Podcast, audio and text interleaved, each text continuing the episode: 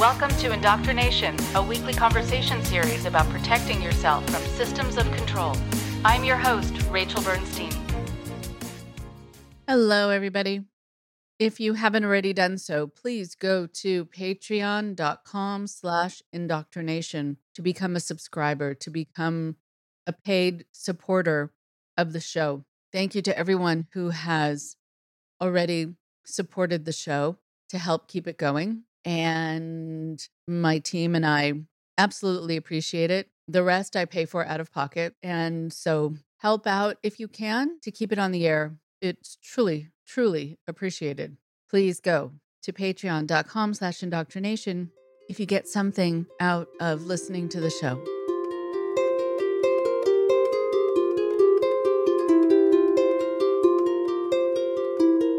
And now for today's guest.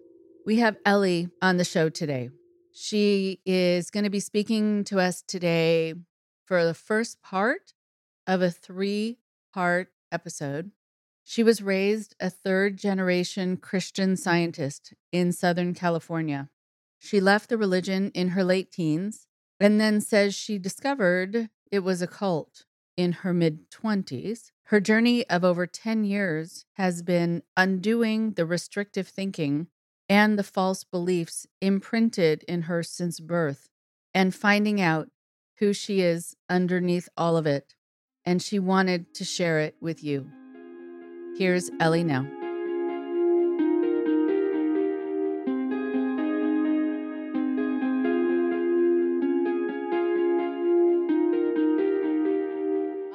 Am very happy to have Ellie on the show today. She is someone who brings a lot to an important discussion, an important subject. And by bringing a lot, I mean a lot of information and history and personal experiences. And so, you know, being able to speak from her head and also speak from her heart and she has a really nice way of talking about things and phrasing things. So she's going to be talking to us today about Christian science and what it is and what it can create in people's lives and her experiences with it specifically. And we'll expand on all of that. Ellie, welcome. Do you want to introduce yourself and say a little bit about you? I was raised in a suburb of LA and I lived there basically my whole childhood until I was a young adult and had graduated college. And so I was raised in that kind of culture. But I was also raised in a family that were pretty strict Christian scientists and they have their own culture. So I was like in a small bubble, but also connected to the outside world. I would say that has a big effect on my experiences because everyone's experiences are a little different. I stopped believing when I was 17 years old I had been a very, very good student of Christian science. I liked reading and I read a lot of the books. I, you know, attended church regularly. I followed all the rules that my parents prescribed up to a point. And then I said, wait a minute, things are different with my friends. Things are different at school. Why do I have to follow these rules and everyone else gets to have more fun? And so I started rebelling in that way from a young age, maybe about seven or eight, when I could really understand the differences. And um, so when I was 17, I was like, I was already like, I want to be out of here. I want to get away. My family is strict in many ways, conservative. And I was reading through these books and I found a statement that contradicted a statement in another book. And I said, wait a minute. This lady, the founder, Mary Baker Eddy, she's supposed to be perfect. She's supposed to have all these words given to her perfectly from God she can't make a mistake and claim she's perfect and that all of these are sent directly from God. I said, Oh my goodness, this is the proof I need. So I just quit all of those things, quit going to church, definitely was not getting along with my parents at that time. And then I escaped and went to college and didn't have to deal with them for a while. So at that time, I didn't realize how deep the rabbit hole had gone. I had known that our beliefs were very different, but over the years, I just realized how much I never knew and how much that I was taught was just the opposite of what most people believe or completely false. I would say when I was in college and the end of high school, I was having some medical problems. And when I was in high school, at one point, I told my parents I wanted to see a doctor. And my mother said, Well, you can figure out how to get yourself there. Which is kind of mean because I didn't have a car. I didn't know what insurance was. I had no idea how the whole system worked. So I gave up on that. When I was in college, there was like a student health center, and I still didn't know how the whole system worked. I had never been to a doctor, never had my temperature taken, did not have any vaccinations. I think the only medical treatment we had was band aids. Like literally, that was it. No Tylenol, no Neosporin. I don't know what else people generally use, like nothing. So I get to college and I go to the doctor and I don't know how to describe anything that's wrong with me. I don't know how to describe pain. I don't know where it is. I don't know anything. And that was it's like 15 years ago, maybe more than that. It took years to understand how the medical system worked, the names of illnesses, how to explain things to the doctors. God, the first time I went to a doctor, I didn't know I was supposed to come back if it didn't work. I just thought I went and they would heal me and I was good. I was like, oh, that didn't work. Great. So, in that way, I'm saying it's a very different world. It's a, a lack of knowledge is really big in Christian science. Wow. Wow. I just wanted to say, I'm writing so much down just about how limited you are in being able to assess issues and know the system and know what's in place to help you. And also, when you were saying about pain and where it is and just how to describe things, I can imagine what it might be like to be an adult going into a situation that and others probably where you think I should probably know how to do this by now and it seems that this is easy for the other people around me and I just I'm assuming that those were overwhelming moments or maybe isolating moments. That is so true, Rachel. There are so many of those moments, and they still happen in smaller ways. I guess I would say confused and frustrated a little bit more because the doctors didn't understand what I didn't understand. I didn't know how to explain it. And people just assumed I knew what was going on. That was that whole assumption there. I didn't know how to explain. I wasn't really talking about I was raised in a culture, this and that. I would say, oh, I've never been to a doctor. Well, that doesn't explain the whole ideology that was going on there. Christian science kind of teaches their followers to be afraid of doctors in a sense of, well, they've never been, so the unknown is scary. But they also say that if a Christian scientist tries to use medicine for treatment, it will interfere with healing. In Christian science, praying for healing is supposed to be the best way. So any person that goes to a doctor is kind of like betraying their beliefs and like not a very good Christian scientist. There's a lot of other like beliefs around that, the fear and kind of rumors or things. You know, I I also wanted to say it's actually reminding me of us uh, to a lesser degree in terms of seriousness and frustration. The whole idea of you, you don't know how to work the system because you haven't been taught. Once you know, then you know. But I remember taking my son for his first haircut. He was already about three. His hair was beautiful, and but it was getting in his eyes and he hated the whole experience even though we tried to make it fun and there was a lollipop involved but still it didn't matter. And he said afterwards he said phew thank goodness i don't have to do that again. I know and i thought mm, okay i forgot forgot that little piece of information. Oh. that hair grows back. It's not like cutting a, a, doll's hair and you're like, oh, now you're stuck with that hairdo. When you're little, it feels like there's more space made for that. When when you're older, the whole should comes in. Like I should know how to do this. I should have learned this. And then who do you ask? You know, who who do you feel comfortable asking? And that's part of the reason that I think I do this former cult member support group so those kinds of questions can come up. What do you do if something breaks down or some real life thing happens and you feel like at your age you don't feel comfortable asking someone in the general public because you don't know how they're going to respond. So go back to what you were saying though about treatment getting in the way of healing, which is so counterintuitive. Christian scientists believe that everything that is material is not real Anything material is something you can see with your five senses or touch, taste, smell, anything. But there's a spiritual version of it that's like an exact copy, and that's what's real. We can't see it, we just have to believe it's there. In that sense, they believe that our bodies are not real, so we should not pay attention to them. Uh, we don't count age, we deny any physical signs of illness or issues. And the way to pray correctly is along the lines of denying the material beliefs, they call them beliefs, and knowing what spiritual is true. For example, if I had a cut on my arm, I would pray to think that it wasn't a real cut and it wasn't my real arm and it's just an illusion and my spiritual arm is perfect. So I would just maybe put a band aid on it, wash it off, put a band aid, and not look at it and repeat that kind of thing over and over in my head. The idea of not looking at it is important because if you look at something, it makes you believe it's more true. So you're supposed to like block out anything that could keep you from focusing on the truth. And I would say truth with quotes because it's subjective. That's what they believe is the truth. So there are other things they'll do for praying. They will read the books, the King James Bible, and the Science and Health with Key to the Scriptures, which is the main textbook written by Mary Baker Eddy, and the 500,000 other books written by Mary Baker Eddy. They're not really that many, but there are a lot. There's the Christian Science Journal that was a little more intellectual articles and not as many healings. And the Christian Science Monitor is the newspaper that maybe more people have heard about. It's not mostly religious, although there's probably one column that will talk about these Christian Science things. And so for praying, people will focus on the others. They'll also listen to tapes, and I suppose these days CDs and podcasts and audio files of healings and lectures.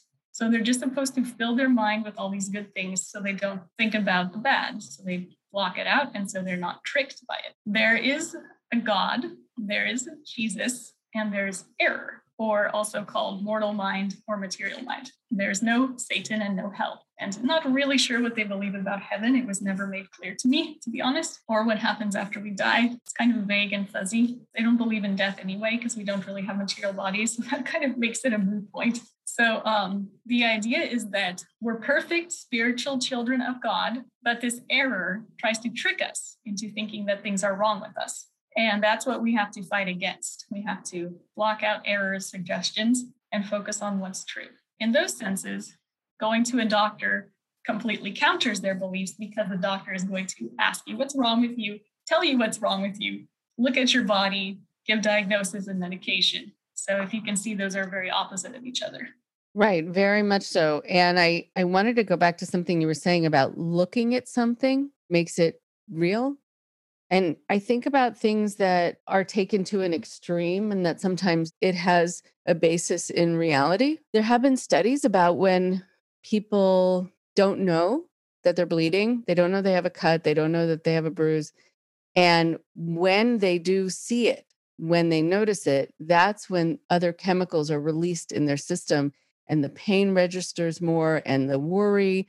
Just the, the visuals also can impact our mood and shift us. And so it becomes this denial of things or not really noticing them that can make you not have the pain really register. Of course, then the problem is if you have a cut and you don't know about it and you don't look at it, you won't be able to tell if it's getting infected and if there's something else you need to do. So that's that's handicapping. But it is it's a very interesting thing.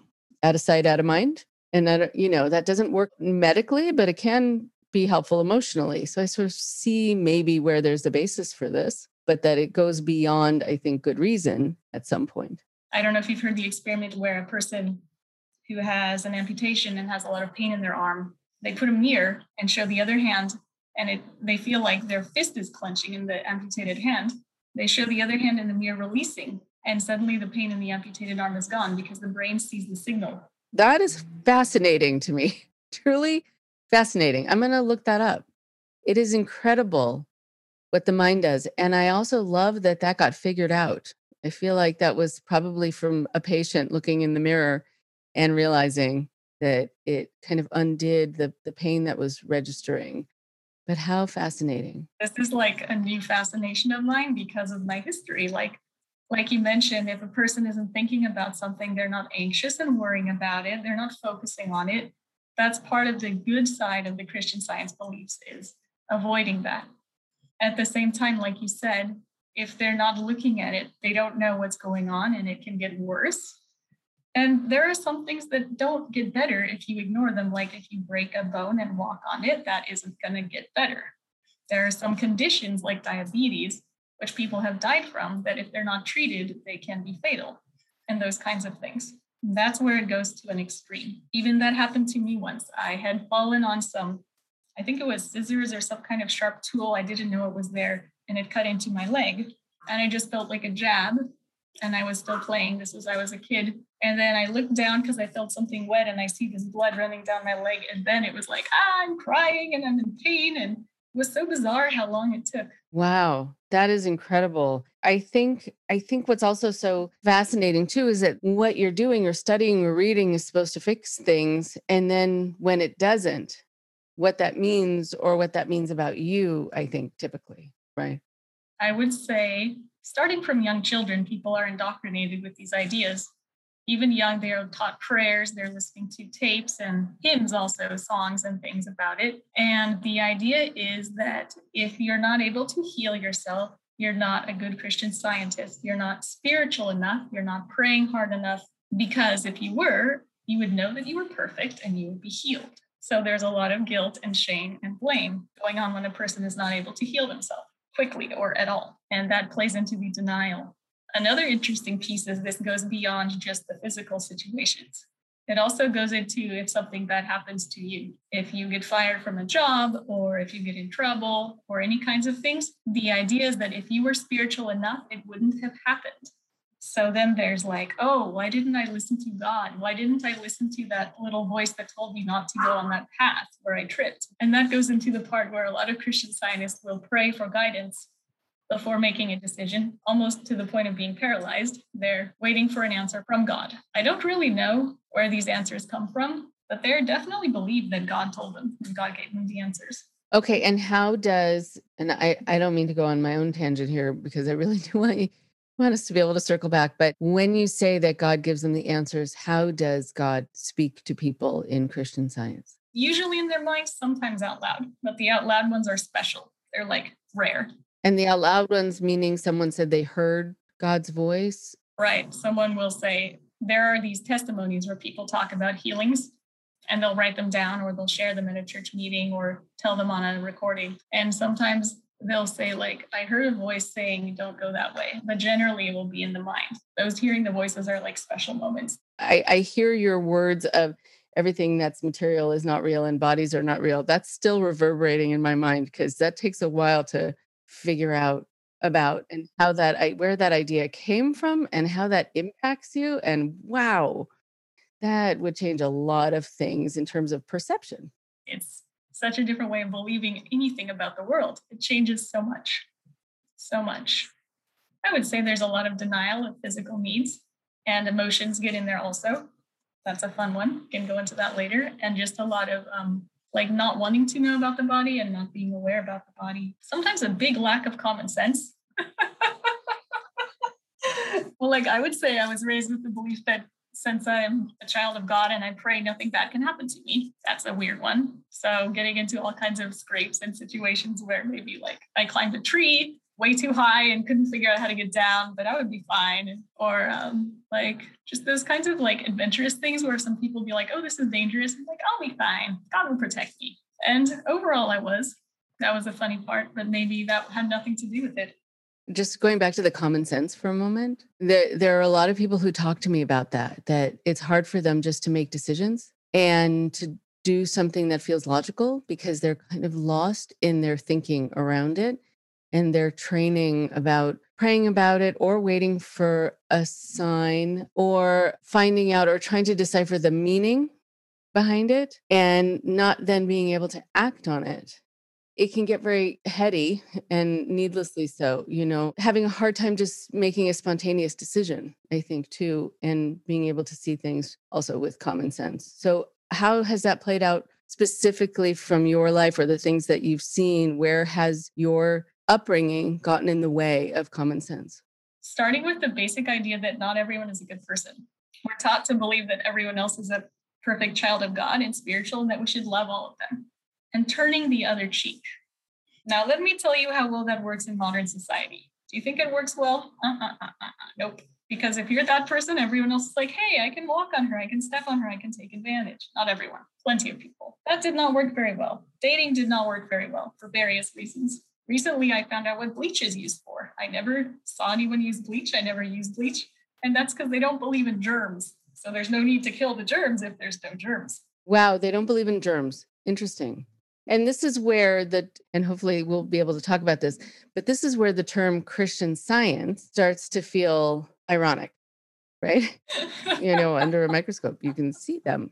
So I'm just wondering about clearly, as you're talking, I'm getting a sense of there's a different definition to the word science in Christian science. It's not Christian and it's not science. It's neither. But I think the founder picked two words that had good connotations and stuck them together and said, hey, this sounds good. So she was raised like Protestant Calvinist and borrowed all of those Christian terms to make it a religion, I would say, and gave them new definitions and new meanings. And why did she call it science? I'm not really sure about that part, but I think she said that she had discovered a divine science that would heal people. So she saw this as like um, a discovery of like a set of rules, like it was her own kind of science. This is in the late 1800s. I mean, science wasn't really that advanced. Medicine wasn't very advanced, and medicine could kill you just as well as it could make you better, like leeches and bloodletting and arsenic and whatnot. So I think at the time, you know, people were like, yeah, it seems kind of scientific. Sure. She got some of her principles from Vedanta, and also from this guy she married for a while who was a mesmerist and hypnotist. And she claimed she didn't borrow anything from him, of course. Um, he was an ex husband.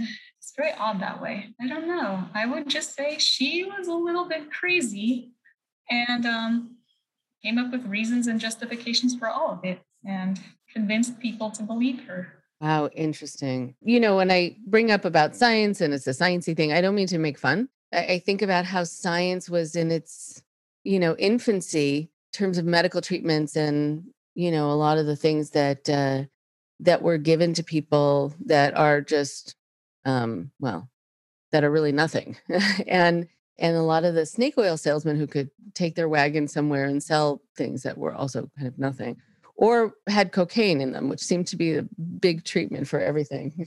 so interesting. So I think it was probably the definition of science at the time, or that it could maybe take the place of it.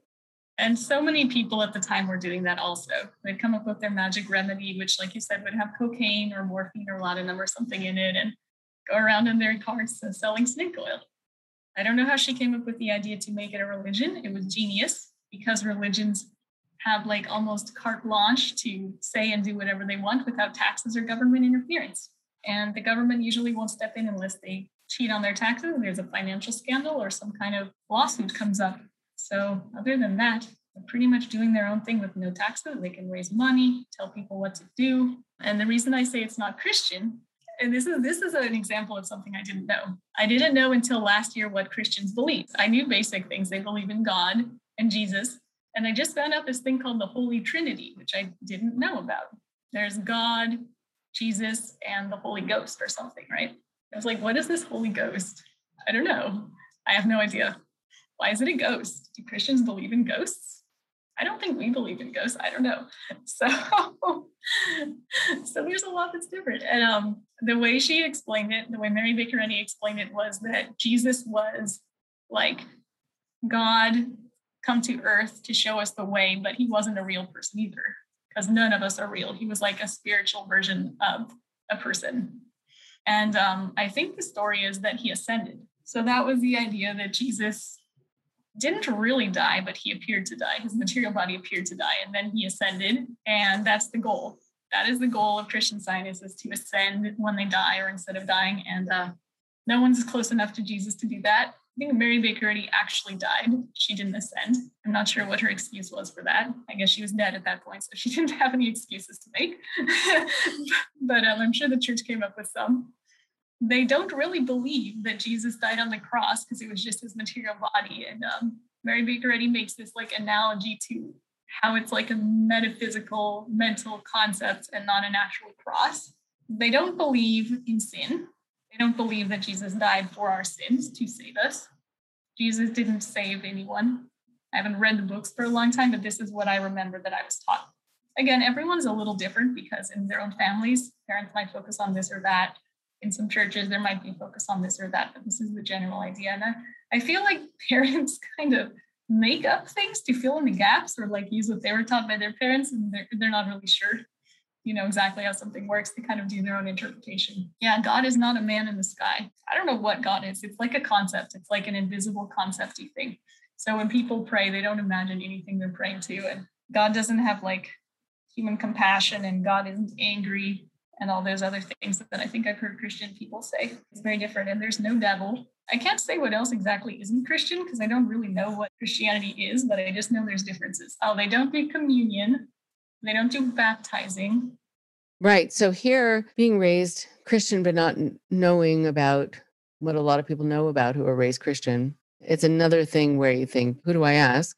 How do I find this out? It gives me this sense that when you're raised that way and then you go into the world, you can spend a lot of time playing catch up and trying to get up to date and informed and figuring out how to do that. Now you can add pop culture to that.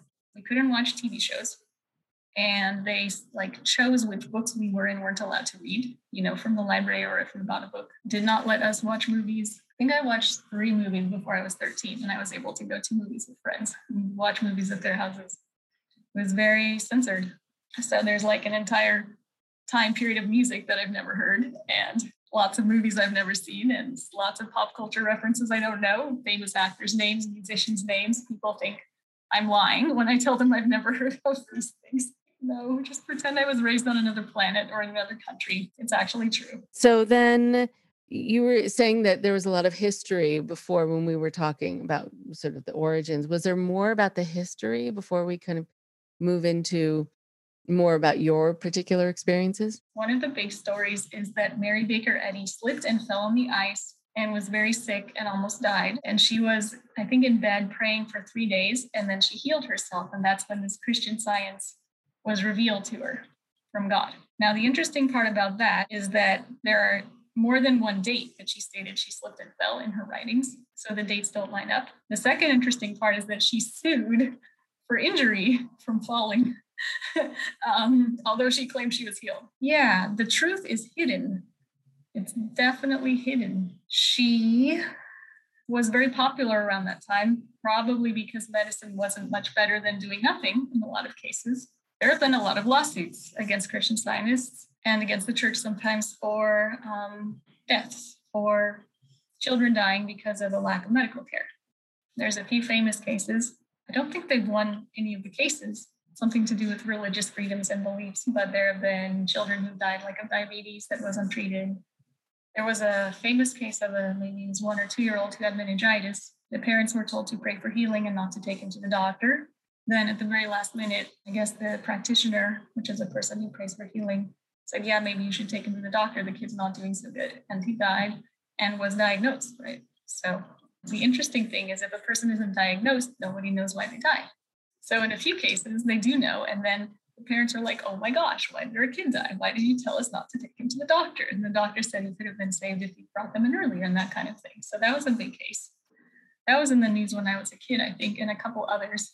Mm, that still happens these days. There's um, some religious exemptions to medical treatment laws, like in California and other places, that kind of protect Christian scientists and other faith healing beliefs from being sued for these situations. You know, I wonder also uh, about people who, in those kinds of situations, when uh, you have a child that gets very sick or a child that dies, which is just unspeakably torturous. I have a feeling that for some people, it tests their faith too much. And uh, that becomes the thing that makes them say, I can't I can't do this anymore or this this isn't right this is this got in the way of us being able to save our child. And other people probably who where it doesn't test their faith where they go along with the idea that there was probably a reason. And so i i wonder if when growing up when you would see things happen in families if you saw both of those kinds of reactions?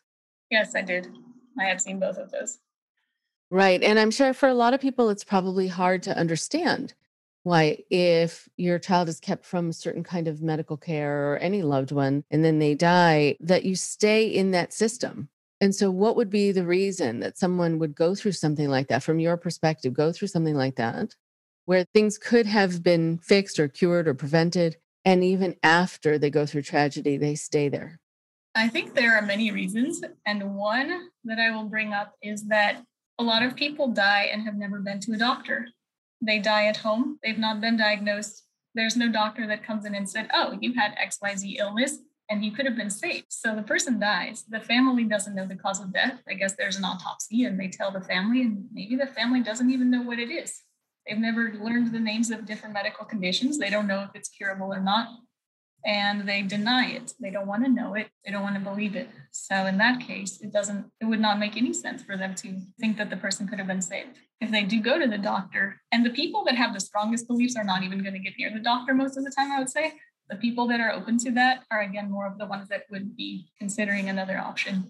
If a person's faith is so strong that like they believe it 100% and that's the only world they've known. That's the world they grew up in. They've never had their own exposure to doctors and they believe everything they've been told. For some people they have to stay with what they know because the unknown is just so unknown.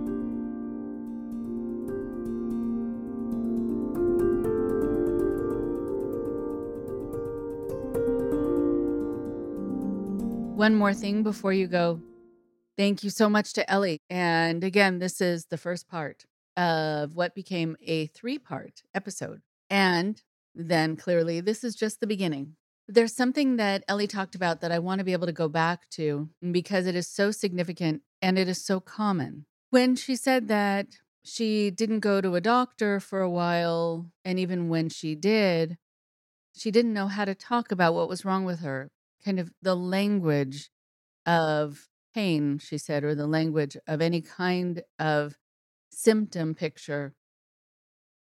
There was also the fear, as she was taught, that if you talk about it or think about it, you're going to be creating it or making it worse, which in general life isn't the case. Yes, there are people who think too much about things, and yes, there are people who over worry, but being able to address what's wrong and then being able to go to a specialist, see a doctor about it, go to a therapist about it, actually helps you.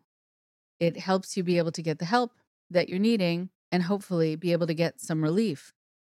What happens a lot with people who were raised in environments where there was a very strict teaching about what you were supposed to talk about and what you weren't, and also what you were supposed to be feeling and what you weren't. You get disengaged not only from yourself and your own symptoms, but from the vocabulary needed to describe it and the vocabulary needed to understand why you're having certain symptoms. Meaning, if you think that your headache is a message from God, you're not going to take medication for it. You're going to pray. And you might not call it a headache because you might not know that that's what it is. And you might then not learn what causes one. And it could be from something as simple as a food allergy or that you clench your teeth at night. And it's not necessarily a sign from on high. Many people who work with those who are in restrictive environments, who were raised in them, when they ask the question, and I'm saying this having learned this myself firsthand early on in my career, when they ask the question, you know, well, maybe the reason that you're having these nightmares or a very quick trigger response to a loud noise or being touched is because you went through some abuse. Were you ever abused? There are many people who will say no, but they were abused. They just don't know it because it wasn't called that and they had no frame of reference for it. They didn't know this is something you go to the police for. They didn't know that there was a child protective service agency that could potentially help. They didn't know that the way they were being treated was considered wrong according to the law because it was either what they deserved or it was a form of a correction for them or it was sometimes complimentary that the leader really saw you and your potential and was kind of giving you a harder time because they saw really that you could have a leadership position there. And so they were craning you harder. Same thing with sexual abuse. If you're raised without boundary, what's considered abuse? I know that when I spoke with someone who was in his teen years, you could tell that he'd never been to a dentist and he had different conditions. He had a backache that he had never been treated for.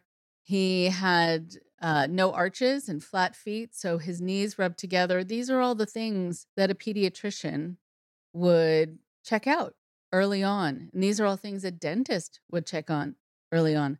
But I remember saying to him again early in my career, Do you feel that you were neglected? And he said no, because he didn't know that that is what happened. And so, how do you define things? How do you know that you've been abused if you don't know what it is? And you also don't know it's wrong. And you also can believe that it wasn't your fault. And how do you know that you've been mistreated? And how do you know that you've been neglected? And the reason it's important is not only to be able to get the help you need, because when you sit down with a doctor, just as Ellie talked about, and you finally push through your fear of going there, but then you don't have a way to describe what's wrong and where it's hurting and how much it's hurting, it puts you both at a disadvantage. And so, the other part that's important is for people to not think they're going crazy, for people to know that the symptoms they're having are directly correlated to their experiences of abuse or neglect or anything else, really. And so, if they're having recurring nightmares, it's not a punishment and it's not a weakness. It's your mind processing something that's happened that was beyond what your system could take, or something that you witnessed that was so terrifying or disturbing but that you weren't allowed to have your feelings about it in real time or talk to anyone about it. That happens for many people in these kinds of groups where they really do have to witness quite a lot. And they have to participate in neglect, in not being able to go to help a friend or a family member who is being mistreated. That also can create its own trauma. So, part of the reason that I do the show and part of the reason I do this counseling is for people to be able to know to a much better degree what happened to them so they can say it, they can get the help they need, they can honor it, they can define it so it never happens again. Talk to you next week. Thank you very much for listening. Please support Indoctrination on Patreon at patreon.com slash indoctrination. Be sure to give us a follow on our social media. Find us on Facebook and Instagram using at Indoctrination Podcast. And for Twitter, find us at at underscore indoctrination. We love hearing from you too. So send us an email at indoctrinationshow at gmail.com. And for more updates on the show, visit our website at www.podpage.com forward slash indoctrination.